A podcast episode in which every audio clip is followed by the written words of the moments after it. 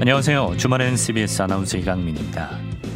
왜 우리 국민들은 아무 잘못도 없는데 지구 온난화의 대가를 치러야 합니까?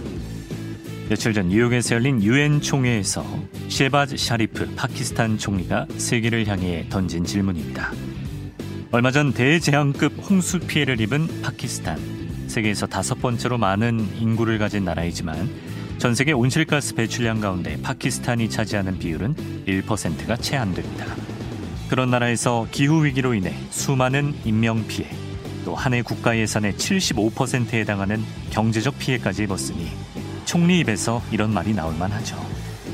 갈수록 전 세계에 다양한 기후 재난이 발생하면서 선진국과 기업들이 책임을 져야 한다. 기후 정의를 요구하는 목소리가 커지고 있습니다.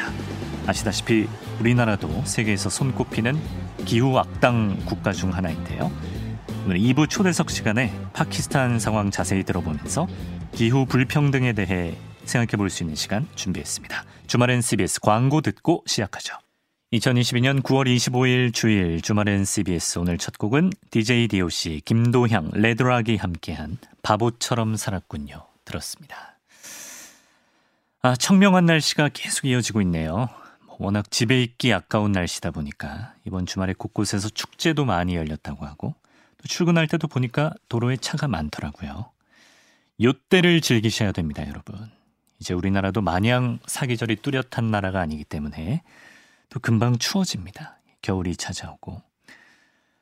생각해보면 정말 한 20년 전 정도랑 비교해봐도 기후가 엄청 바뀐 게 느껴지는 것 같아요. 이런 기후 변화, 기후 위기의 직격탄을 얼마 전에 파키스탄이란 나라에서 맞지 않았습니까? 오늘 2부 초대석 시간에 자세한 파키스탄 현지 상황 소식도 들어보도록 하겠습니다. 자, 주말엔 CBS 오늘도 8시까지 생방송으로 함께 합니다. 뭐, 주말엔 CBS는 앞으로도 쭉 이어지지만 제가 진행하는 건 오늘이 마지막인데요.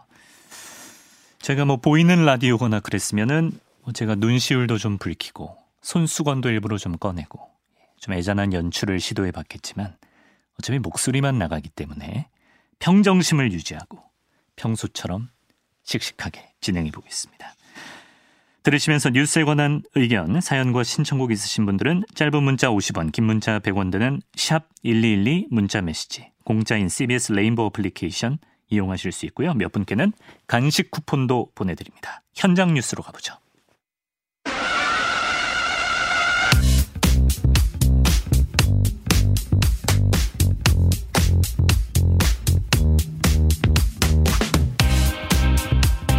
네, 현장 뉴스.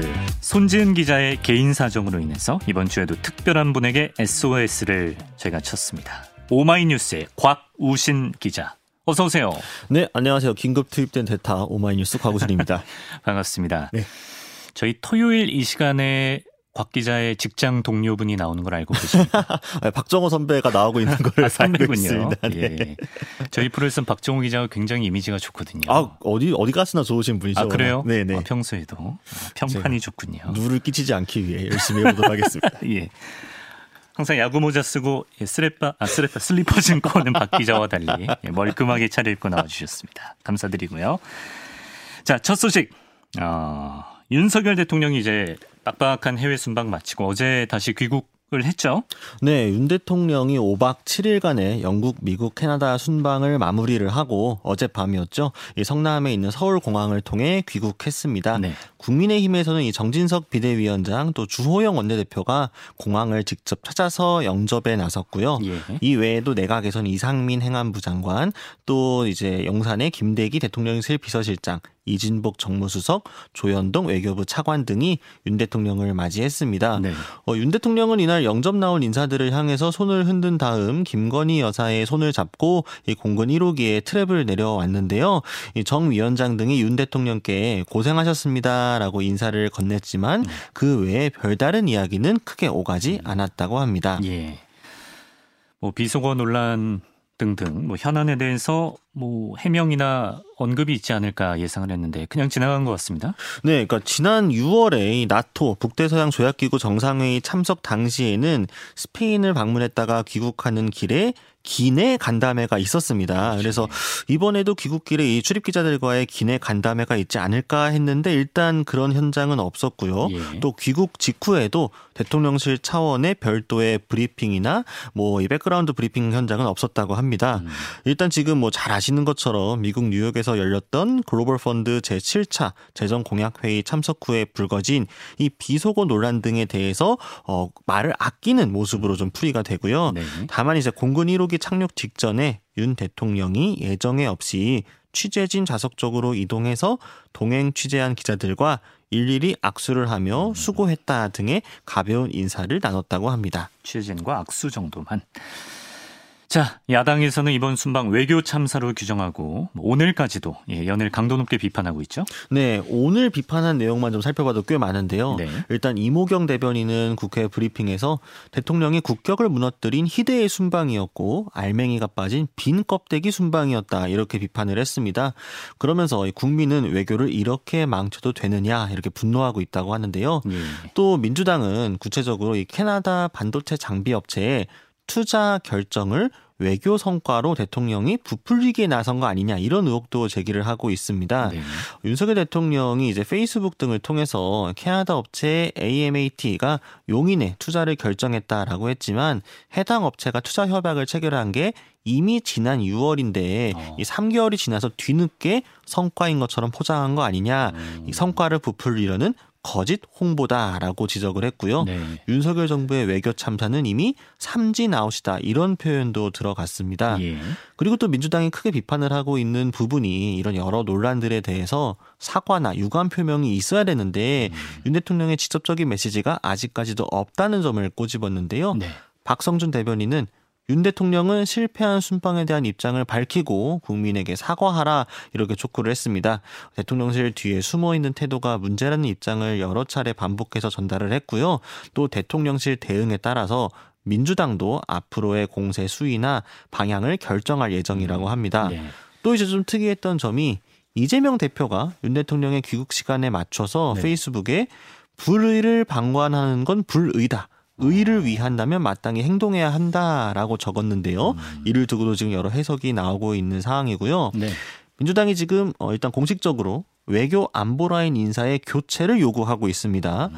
오영환 원내대변인의 서면 브리핑을 보면 박진 외교부 장관, 김성환 국가안보실장, 김태효 안보실 1차장, 음. 또 김은혜 홍보수석까지 경지를 어. 요구한다 이렇게 밝혔고요. 김은혜 수석까지. 네, 김은혜 수석도 일단 이번 해명의 핵심이다 보니까 포함이 된 걸로 큰 것 같습니다. 예. 그래서 민주당은 만약에 이런 인사 교체 움직임이 없으면 박진 장관에 대해서는 해임 건의안 발의까지도 음. 검토 중이라고 덧붙였습니다. 그렇군요. 자, 반면에 국민의힘에서는 뭐 야당은 물론이고 지금 연일 일부 언론을 겨냥해서 흠집내기 그만해라 이렇게 반발하고 있죠. 네, 그러니까 윤 대통령이 좀 짧은 발언 또 그것도 공식 석상이 아니라 회의장을 나가면서 주의해 한 발언인데 민주당이 너무 지나치게 물고 늘어지면서 외교 성과를 가리고 있다 이렇게 주장을 하고 있습니다. 네. 역시나 오늘도 많은 메시지가 있었는데요. 장동혁 국민의힘 원내대변인은 민주당에 당부한다. 무차별적인 깎아내리기는 그만 멈춰달라 이렇게 논평을 했고요. 음. 민주당은 대한민국 외교를 쑥대밭으로 만들어 버렸다. 순방 내내 외교 참사를 외치며 대한민국의 얼굴에 스스로 침을 뱉었다. 이렇게 꼬집었습니다. 네. 그리고 지금 당 내에서는 윤 대통령의 발언 자체가 왜곡 보도가 됐다면서 민주당과 이를 나서서 보도했던 일부 언론을 상대로 강경 대응에 나서야 한다. 이런 목소리도 나오고 있는데요. 예. 일단 윤 대통령이 처음부터 비속어를 쓴 게 아니라는 주장이 반복적으로 제기되고 있습니다. 네. 대표적으로 이제 박수영 의원이 있는데요. 박수영 의원은 오늘도 신뢰성이 떨어지는 모 방송사가 나쁜 정치적인 의도를 갖고 이 발언을 짜깁기 했다 이렇게 주장을 했고요. 예. 권성동 의원은 아예 MBC 이름을 직접적으로 언급을 아, 했습니다. 네. 자막이라는 시각적 효과를 통해 음성을 특정한 메시지로 들리도록 인지적 유도를 했다 이렇게 주장을 한 건데요. MBC 뉴스는 정치 투쟁 삐라 수준이다라고까지 이야기를 했습니다. 네네. 나경원 전 의원도 페이스북을 통해 불분명한 뒷부분을 바이든이라고 해석을 하면서 미 의회와 미국 대통령을 비하한 것이라고 호도하고 국가 망신을 시켰으니 음. MBC가 의도된 왜곡 조작에 따른 국익 훼손에 대해 책임을 져야 한다. 음. 이렇게 강조했습니다. 그 초반엔 여러 방송사가 다 동일하게 해석 네. 자막을 달았는데 왜 유독 MBC만 이러는 거예요? 그러니까 이제 그 사실은 잘 알려진 것처럼 이 영상 기자단을 통해서 모두가 공유되고 있는 영상이었지만 예. 유튜브에 가장 먼저 이를 올린 게 MBC였습니다. 아, 네, 그리고 물론 공영 방송사들이 모두 다 일제히 뒤따라서 비슷한 네. 보도를 했습니다만 지금 국민의힘은 최초 보도한 MBC가 가장 문제다라고 음. 연일 날을 세우고 있습니다. 그렇군요. 자, 그리고 어, 오늘 여권이 고위 당정 협의회를 열었습니다. 이제 주호영 원내대표, 정진석 비대위원장 체제 이후로는 이제 처음인데 뭐 여러 가지 현안에 대해서 대책들을 내놨는데 가장 눈에 띄는 거는 쌀 45만 톤에 대해서 시장 격리 조치를 하기로 했죠. 네, 그렇습니다. 농식품부에 따르면요. 지금 산지 쌀값이 지난해 10월부터 하락세를 보여왔고 음. 지난 15일 기준으로는 20kg당 4만 725원이었다고 합니다. 예. 이게 1년 전에 5만 4천 원이 넘었는데 25% 가까이 크게 떨어진 거고요. 야. 1977년 관련 통계를 시작한 이후로 가장 큰 폭의 하락이라고 합니다. 그래서 일단 국민의힘과 정부는 이 최근 급락세를 보이는 쌀값 안정을 위해 네. 역대 최대 규모의 45만 톤의 쌀을 시장 격리 조치하기로 음. 했다 이렇게 밝혔는데요. 시장 격리라는 게 이제 초과 공급분을 나라에서 사드리는 걸 말하는 거죠? 네, 45만 톤을 국가에서 사드리겠다라고 한 건데요. 예. 박정화 수석 대변인은 삼청동 총리 공간에서 열린 고위 당정 협의회가 관련해서 브리핑을 하면서 어, 금년 수학기에 역대 최대 물량인 45만 톤의 쌀 시장 격리를 실시하기로 결정했다. 쌀값이 상승했던 2017년도보다 더 빠르고 더 많은 규모의 과감한 수확기 대책이다 이렇게 자평을 음, 했고요. 네. 이게 올해 초과 생산이 예상되는 25만 톤에 20만 톤을 더 추가했다. 그러니까 이제 올해 생산뿐만이 아니라 2021년에 생산된 구곡 도 포함이 된 거라고 음, 했습니다. 예. 그래서 구곡의 규모는 이 중에서 한 10만 톤 정도는 안 될 거라고 이야기를 했고요. 네. 또이 총 예산은 잠정적으로 1조 원 가량 투입을 할 아. 예상이라고 합니다. 그렇군요. 그래서 10월부터 12월까지 수확하는 올해 신곡과 지난해 구곡까지 합쳐 45만 톤을 매입을 하는데 음. 이게 2005년 공공비축제 도입 이후 총 10차례 시행되었던 시장 격리 물량 중 최대치라고 하고요. 네. 신곡과 구곡을 함께 매입하는 것도 2009년 이후 이번이 두 번째라고 합니다. 음. 그리고 원래 국가가 항상 공공 비축미를 위해서 구매했던 분까지 있기 때문에 총 합치면은 90만 톤이 시장에서 격리되는 효과가 있을 것이다. 이렇게 기대를 하고 있습니다. 네. 쌀값 안정 대책이 나왔는데 하지만 여권이 민주당이 요구하고 있는 양곡 관리법 개정안에 대해서는 거리를 두는 모양새라고 하는데 일단 이 개정안이 어떤 내용인가요? 네, 일단 민주당이 지난 15일이었죠. 국회 농림축산식품해양수산위원회 법안심사 소위에서 이 양곡관리법 개정안을 단독으로 의결에 통과를 시켰습니다. 네. 이게 이제 과잉 생산된 쌀을 그때 그때 정부가 매입을 할 수도 있고 안 할 수도 있고 그 양을 이제 왔다 갔다 하는 것을 떠나서 네.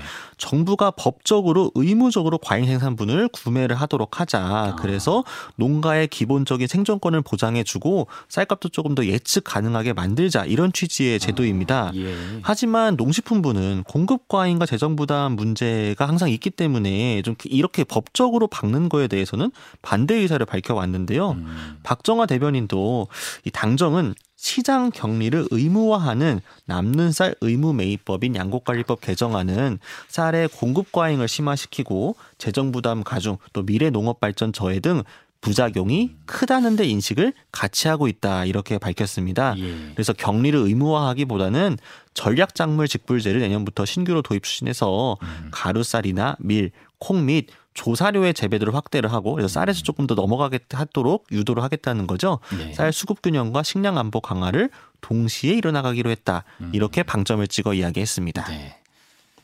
뭐 저탄고지니 뭐 이런 것도 네. 식습관도 유행하고 있고 쌀 소비량이 점점 줄고 있어서 풍년이라고 다 좋은 게 아니네요. 일단 사회적 논의가 좀 필요해 보이고 아, 그리고 당정협의회에서 신당역 살인 사건으로 관심이 높아진 스토킹 범죄 처벌법에 대한 논의도 있었다고요? 네, 당정은 최근 발생한 이 신당역 살인 사건 등 스토킹, 집착형 잔혹 범죄의 심각성을 엄중히 인식하고 이 금년 정기국회의 중점 법안에 스토킹 처벌법 개정안을 추가해 신속 추진하기로 했다. 이렇게 박정하 대변인이 밝혔습니다. 네. 그래서 오늘 당정이 발표한 내용을 보면요. 단순 스토킹 범죄에 대한 반의사 불벌죄 조항 그러니까 그 피해자가 원하지 않을 경우에는 처벌하지 않도록 하는 거였는데 네. 그렇게 상관없이 무조건 가해자를 처벌할 수 있도록 바꾸겠다라는 취지고요. 예. 또 처벌 대상에 온라인 스토킹도 추가를 하고 잠정 조치에 위치 추적도 도입을 하기로 했습니다. 어. 또 이제 긴급 응급 조치를 위반할 경우에는 형사처벌 지금까지는 과태료였지만 형사처벌까지도 가능하도록 하겠다라는 게 요지였고요. 네. 또 전자장치 부착 명령 대상에 스토킹 범죄를 추가를 하기로 했습니다. 지금까지는 아예 대상이 아니었다라는 점이 또 조금 충격적인데요. 네. 또 반복적인 위해가 우려되는 스토킹은 구속이나 잠정 조치를 좀 더 적극적으로 검토하는 한편 음. 개인정보 정보 유출에 대해서도 엄정하게 대응해 체계적으로 스토킹 사범 관리 시스템을 구축하겠다 이렇게도 덧붙였습니다. 네. 박 대변인은 이날 브리핑 말미에 당은 국민적 불안이 큰 사안인 만큼 법 제도 개선과 별도로 경찰의 전문 인력 보강, 음. 경찰 등 관계기관 공조, 그간의 불기소 사례에 대한 전수 조사를 통해 실효성을 제고하는 방안을 추진하겠다 이렇게 음. 밝혔습니다. 네.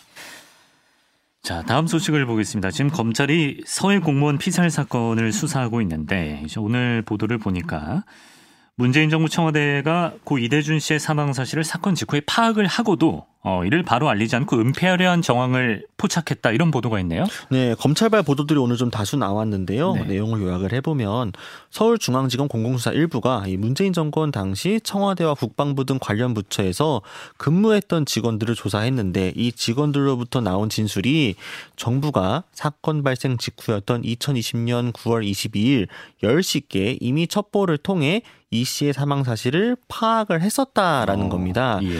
그래서 이 씨가 북한군 총에 맞아 숨진 뒤 시신이 불에 태워질 때까지 이 사실을 알고 있었음에도 불구하고 이 청와대는 이튿날이 새벽 1시께 긴급 관계 장관회의를 소집을 했고 음. 이 회의에는 서훈 당시 국가안보실장을 네. 비롯해 네. 노영민 비서실장, 박지원 국가정보원장, 서욱 국방부 장관, 이인영 통일부 장관 등이 참석을 했습니다. 예. 이 회의를 마친 후 청와대 및 관계 부처에 첩보 내용 등 보안을 유지하고 로우키로 대응하라 이런 지침이 어. 내려졌다라고 합니다. 예. 그러니까 이제 동시에 국정원 및 국방부 군사통합정보처리 체계에 공유된 SI 특별치국 기밀정보 등을 삭제하라 이런 지시도 어. 함께 내려졌다라는 게 검찰발 보도의 핵심이었습니다. 네, 이게 사실이라면 그동안 알려졌던 것과는 정반대 아닙니까? 지금까지는 문재인 대통령이 사실관계 그대로 말하라 이렇게 지시했다고 알려졌잖아요. 네, 그렇습니다. 서전 실장 등은 이후에도 몇 차례 관계장관 회의를 추가로 열면서 대응 방안 등을 논의한 뒤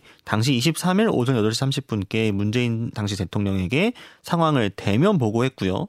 이때 문 전 대통령은 국민이 분노할 일이니 사실관계를 파악해 있는 그대로 알리라 이렇게 음. 지시를 했다고 당시에도 보도가 많이 나왔었습니다. 네. 그런데 정작 국방부는 같은 날 오후 1시 30분 브리핑을 통해 이 씨가 실종된 뒤 북한에서 발견됐다 이렇게 발표를 했습니다. 음. 그러니까 이미 정부가 이 씨의 사망 사실을 파악한 직후임에도 불구하고 북한에서 그냥 발견만 됐다 이렇게 발표를 했다는 내용이죠. 예. 또이 씨가 총에 맞아 숨졌다는 첩보가 입수됐다는 이런 사실들은 언급을 하지 않고 음. 생존 여부는 단정할 수 없다 이렇게만 말했습니다. 그렇죠. 예. 이 씨의 사망 사실은 이로부터 9시간 가량이 더 지난 밤 10시 50분께 세상에 알려졌는데 이것도 음. 기억하시겠지만 정부의 공식 발표가 아니라 당시 연합뉴스가 최초 보도를 한 내용이었습니다. 음. 예. 그래서 보도 직후 청와대에서는 제보자를 색출하기 위해 보안 조사를 벌이는 방안도 검토했다 이렇게 음. 알려졌는데요. 네. 정부는 다음 날인 24일에야 이 씨가 총격으로 사망했고 아. 시신이 훼손됐다 이렇게 공식 발표한 바 있습니다. 네.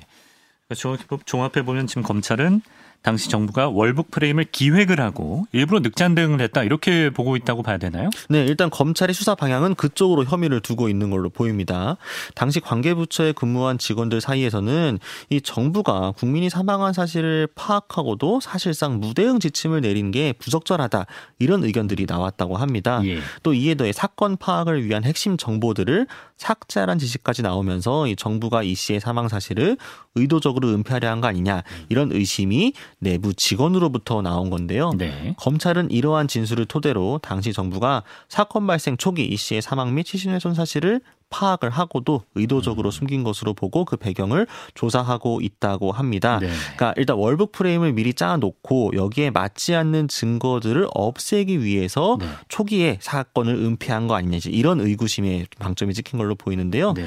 당시 이러한 등을 그러면 누가 총괄했느냐 이 예. 윗선 파악도 중요한 작업으로 보입니다. 네. 사건 대응의 컨트롤 타워였던 국가안보실 서훈 전 실장, 청와대 실세이자 관계장관에 의해 참석했던 노영민 전 실장 등이 책임자로 언급이 되고 있고요. 음.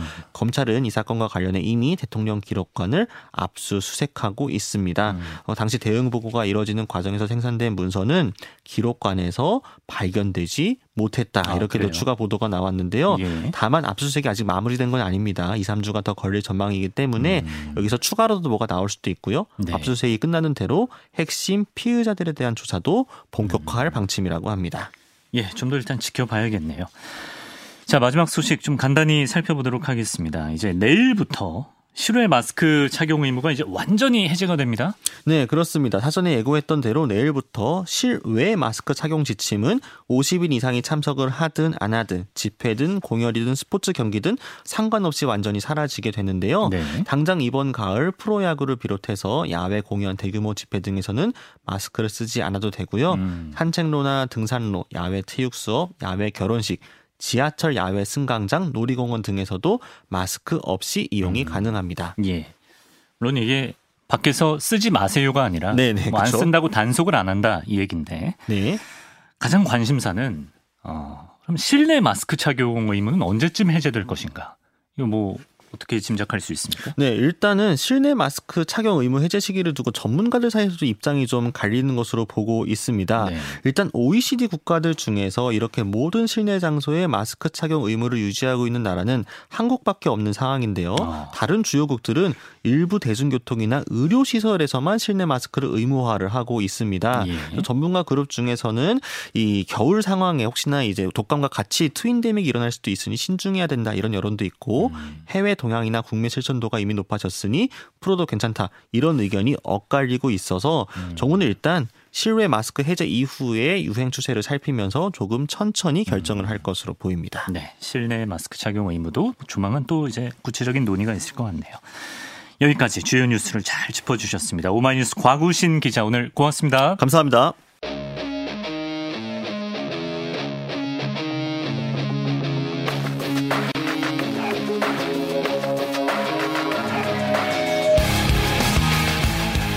세계를 깊고 넓게 보는 시간 Deep and Wide 오랜만에 뵙네요. 국제문제 평론가 임상훈 인문결 연구소장 함께합니다. 어서 오십시오. 네, 안녕하십니까? 잘 지내셨습니까? 네, 잘 네. 지냈습니다. 그동안 뭐 국제적으로도 굵직굵직한 사건들이 많아서 그러게요. 오늘 어떤 인물과 또 사건을 가져오셨는지 궁금한데 deep하게 볼 인물은 누구 골라오셨습니까? 이번 주 deep하게 볼 인물 찰스 3세 로 어, 모셔왔습니다. 찰스 3세를 네. 모셔왔군요. 네. 자, 이제 선왕이 된 어, 엘리자베스 2세 여왕에 가려져서 사실은 좀 존재감이 네. 특히나 우리나라에서는 좀 그렇죠. 덜했던 덜했어요. 좀 정형화된 이미지도 많았던 인물 같아요. 그렇죠. 뭐 짜증왕입니다. 뭐 이런 짜증왕. 예. 네. 근데 사실 그 짜증 뭐 이런 말들은 좀 우리나라 언론에서 더 많이 나왔던 것 같아요. 아 그래요. 네. 영국 언론에서 짜증 뭐 그런 것까지는 그냥 좀 이렇게 치워달라고 했다. 아, 그죠. 뭐 집무실에서 뭐 서류를 이렇게 막 이렇게 펜이 네.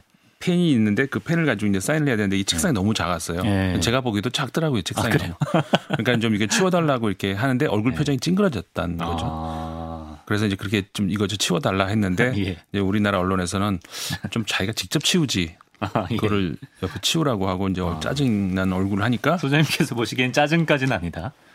아니, 그러니까 뭐 얼굴 표정이 그렇게까지는 좀 안 했으면 했죠. 저도 어, 예, 예. 그렇게까지 왕이 이렇게 예. 짜증스러운 얼굴을 안 했으면 좋았는데 음.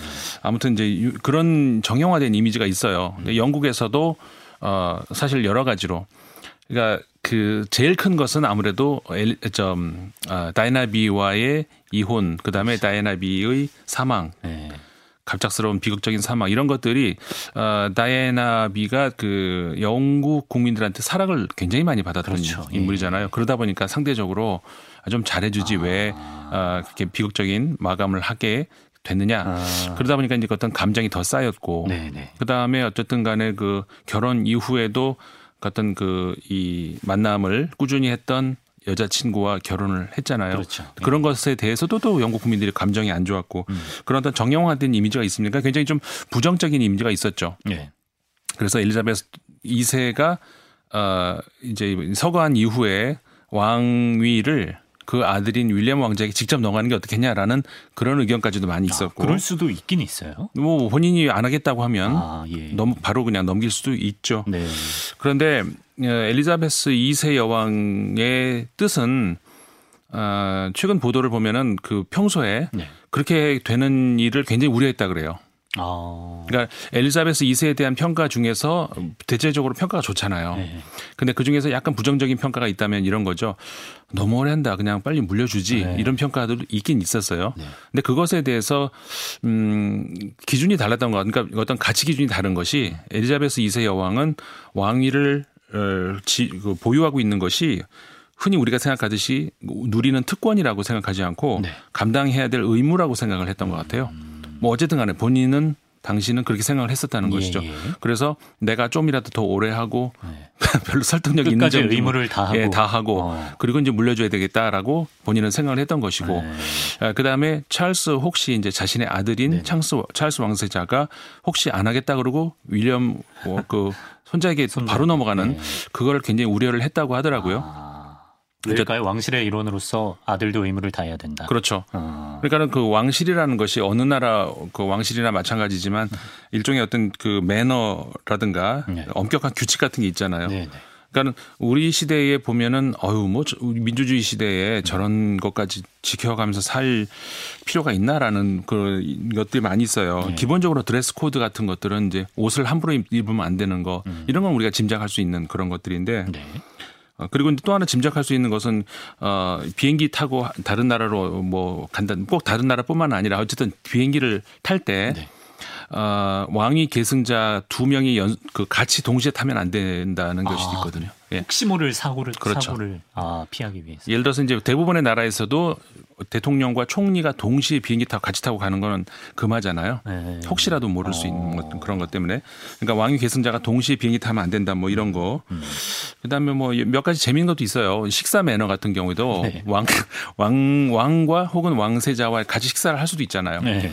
근데 왕이 식사를 멈추면 네. 다 같이 멈춰야 되는 거예요. 그러니까 이게 예. 왕이 자기가 배불러도 예. 다른 사람들이 근데 이게 또 왕이라는 게 쉬운 자리는 아니더라고요. 아, 예. 다른 사람들이 아직 먹고 있는데 네. 자기가 숟가락 놔버리면 다 놔야 돼요. 아. 그러니까는 적당히 속도도 맞춰가면서 하는. 구역구역 먹기도 하고. 그렇죠. 그런 예. 이제 왕으로서의 그런 매너 이런 거 있고 그 다음에 그 왕뿐만 아니라 왕족 그 왕세자나 네. 이런 사람들이 왜 그 국민들하고 직접 만나면서 악수도 하고 음. 하잖아요. 네네. 하지만 악수까지는 괜찮은데 네. 그왜 카메라 이렇게 찍는 거 있죠. 이렇게 그 같이 사진 찍어 사진 찍어 주는 거 이 뭐라고 불러요? 셀피라 셀피 셀카라고 이렇게 네. 사진 찍어 주는 거 있잖아요. 네. 그런 건 안 됩니다. 아, 안 돼. 네, 그 거 하면 안 되게 돼 예, 있어요. 예, 예. 그 다음에 사인해 달라 그러면은 네. 사인해 주는 거 안 돼요. 아 사인도 안 되는. 네, 국민들한테 사인해 주는 거 안 되고 네. 그러니까 그런 규칙들이 좀 있어요. 음. 그리고 이제 영어 외에 다른 외국어를 꼭 배워야 돼요. 아 의무로. 네. 그러니까 어, 엘리자베스 제2외 국어 배우듯이. 그렇죠. 근데 이제 예. 고등학교 가서 배운 게 아니라 아주 좋은 선생님을 모셔다가 그렇죠. 예, 예. 그 왕실에서 배우는데 실제로 엘리자베스 2세 여왕은 프랑스어를 아주 잘했습니다. 아. 영어도 뭐 고급 당연히 그건 당연한 얘기지만 음. 영어 중에서도 아주 고급 영어. 음. 그래서 어, 여왕 영어라는 말이 있을 정도로 네. 그 고급 영어를 구사했는데 프랑스어도 아주 잘했어요. 아. 그 프랑스에 방문했을 때 실제로 그래서 프랑스어로 연설을 하는데 저도 들어봤는데 네 아주 잘하더라고요. 유창하군요. 아, 아주 유창하게 네. 잘하고 그리고 그 지금 찰스 3세 어, 왕도 외국어를 5개국어를 한다 그러더라고요. 그러니까 5개, 국어의 수준이 얼마큼 되는지는 검증할 수 없지만 찰스 3세도 뭐할 줄 아는 것도 대단하죠. 음, 그렇죠. 네. 이제 그런 그런 것들이 음. 어쨌든 그런 까다로운 어떤 규칙 속에서 음. 본인의 어떤 까다로운 성격 이런 것들이 이미지로 많이 굳어져 가지고 음. 선왕에 대한 그러니까 엘리자베스 2세 여왕에 대해서 그 비해서 음. 좀 지지도가 많이 떨어지고 있죠. 그렇군요. 지지도가 떨어지고 있지만 어, 찰스 3세 국왕이 처음부터 막 비호감 이미지는 아니었다고 그렇죠. 네. 사실 찰스 3세가 태어날 당시에는요. 네. 어, 윈저 왕가의 처음으로 어떻게 보면 적통이라고 표현해야 될까? 그러니까 음. 무슨 얘기냐면 태어났을 때 자신의 아버지 혹은 어머니가 왕인 경우 아. 처음이에요. 찰스 3세가요? 예. 그 예. 전에는 물론 그 전에는 사실 윈저 왕가라는 것이 네. 어, 이름을 바꾼 건데 그 전에는 작센 코브르크 어, 고타 왕조였는데 어, 예, 예. 이게 독일에서 온 유럽은 그렇잖아요. 왕조끼리 음, 이제 이, 이, 나라 갔다 저 나라 갔다 예, 막 이게 예. 되는데 예. 독일 그 하노버 쪽에서 온 왕조거든요. 음, 음. 그랬는데 1차 대전 독일하고 전쟁을 하니까 네. 독일식 이름이 이게 좀 걸리는 거죠. 아. 그래서 윈저라고 빨리 고친 거예요. 그냥. 아. 윈저 성의 이름을 따가지고. 예. 그래서 윈저 왕조 이후로는 계속해서 어 자기 왕 입장에서 네. 왕의 자식이 어 태어나서 바로 이제 왕세자 이런 경우가 없었어요. 어. 왜냐면은 어 그 뭐 형이 물려줘 가지고 언덜결에 막 된다던가. 네네. 그래서 엘리자베스 2세 여왕도 마찬가지예요. 아버지가 왕이 원래는 안 될 사람이었는데 큰 아버지가 왕이었는데 음. 그냥 나 안 하겠다. 그 세계의 그 로맨스라고 음. 그 영국의 한 여성을 만나서 사랑에 빠지면서 아. 안 된다. 그 그러니까 그럼 나 왕 안 할래. 그러면서 왕위를 버리고 사랑을 택한 아, 큰아버지에게서부터 왔군요. 그렇죠. 근데 아, 그 전부터 그랬어요. 근데 아, 어쨌든 근데 음. 그러다 보니까는 이 엘리자베스 2세의 아버지가 그러니까 큰아버지의 동생이잖아요. 네네. 얼떨결에 왕위를 받은 아, 거란 말이죠. 그렇게. 그러다 보니까는 엘리자베스 2세도 네. 얼떨결에 이 아. 공, 저, 저 여왕이 된 여, 여왕이 이제 되는 이런 경우라서 네. 어, 왕위를 왜 필요한 수업을 음. 그렇게 장시간 받지를 않은 아. 그러니까 찰스 3세가 처음으로 네. 태어나면서부터 어. 어, 왕세자로 결정이 되고 네. 이제 왕위의 계승을 위한 차근차근. 그렇죠 차근차근 했던 어. 첫 케이스예요. 그러니까 당연히 영국, 영국 국민들이 굉장히 기대를 많이 하고 어. 사랑을 많이 했었죠. 예, 처음에는. 네, 그리고 이제 결혼까지도 세계 결혼식이라고 음, 불리는 그렇죠. 다이애나 비와의 결혼식까지도 네. 그리고 그쪽 다이애나 쪽 집안도 좋잖아요. 그 집안이 음. 굉장히 좋은 집안이거든요. 아, 이런 말이 무슨 의미가 있냐면 하여간 영국 저 어떤 전통에서는 그렇다는 예, 것이죠. 예, 예, 예. 그래서 어 그거기까지는 좋았는데 음. 이 이혼과 함께 그때부터 이미지가 떨어지기 시작을 하면서 네.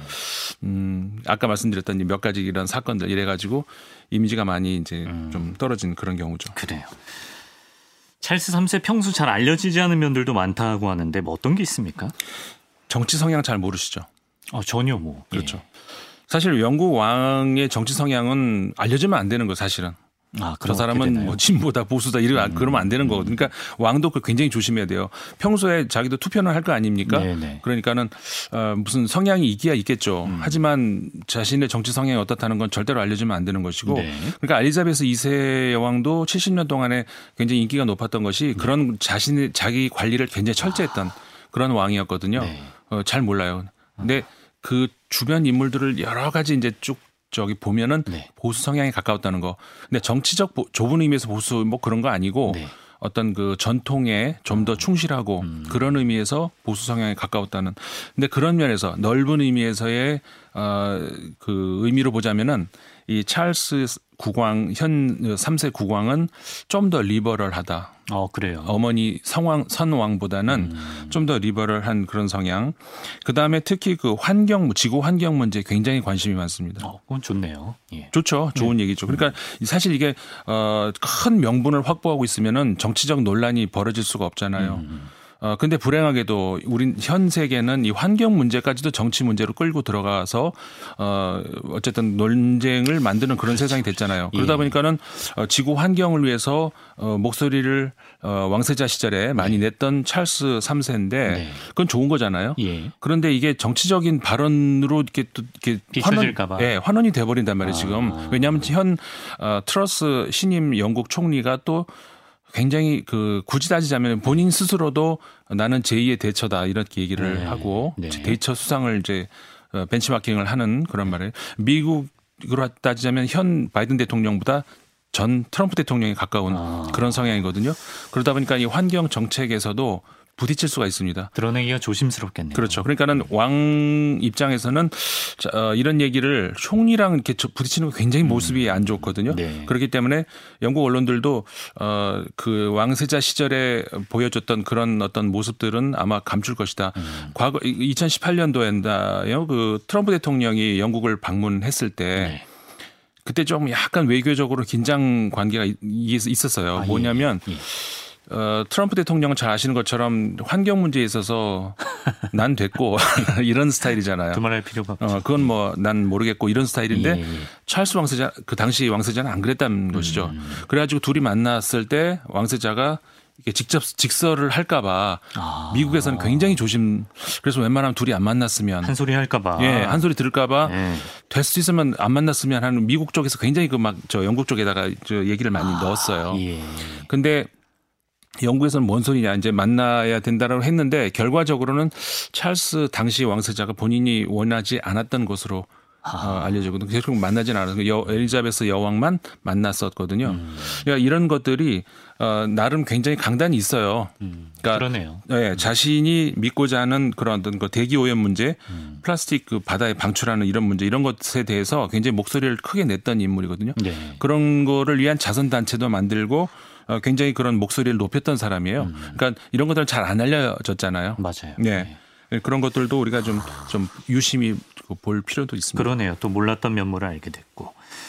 그리고 이제 여왕의 서거 이후에 영국에서 입헌군 주제에 대한 지지도, 충성도가 앞으로는 달라지지 않겠냐 이런 예상이 그렇죠. 다시 좀 강해지는 것 같아요. 네네. 뭐 당, 지금 당장은 추모 전국이라서 이런 것들이 막 불거지지는 않겠지만 네. 조금 지나면 왜 이제 내년에 대관식이 열릴 거란 말이에요. 음. 이제 이미 왕 취임은 했지만 이 대관식은 내년에 아마 예정되어 있는데 그 즈음 되면은 또 세금도 엄청나게 들어간단 말이죠. 지금 영국이 올 겨울이 좀 걱정이에요. 영국뿐만 아니라 유럽이 에너지 때문에, 에너지 때문에 그 불 뗄 걱정 서민들 그 하는데 내년에 대관식 한다고 돈 쓰면 또 국민들 어. 보기에도 또 그렇게 될 수 있잖아요.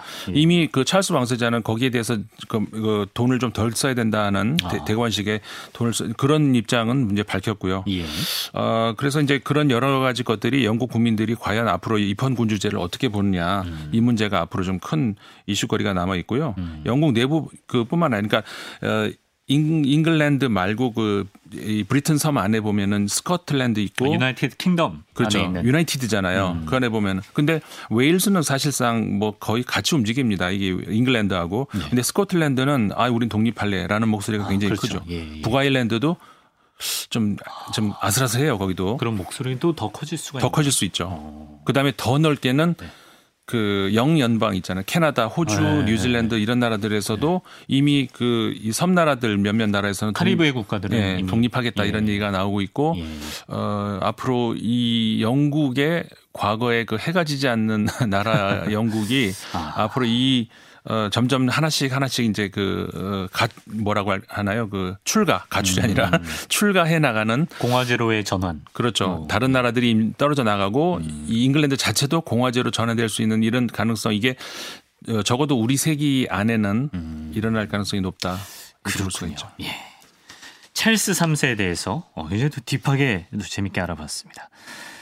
오늘 딥한 이슈는 어떤 이슈를 준비하셨나요? 딥한 이슈 러시아 군 동원령. 아, 참. 우리 언론에 보도 많이 됐잖아요. 예. 그래서 이제 자세한 이야기들 뭐 그러니까 많이 알려진 이야기들은 좀 놔두고 네네.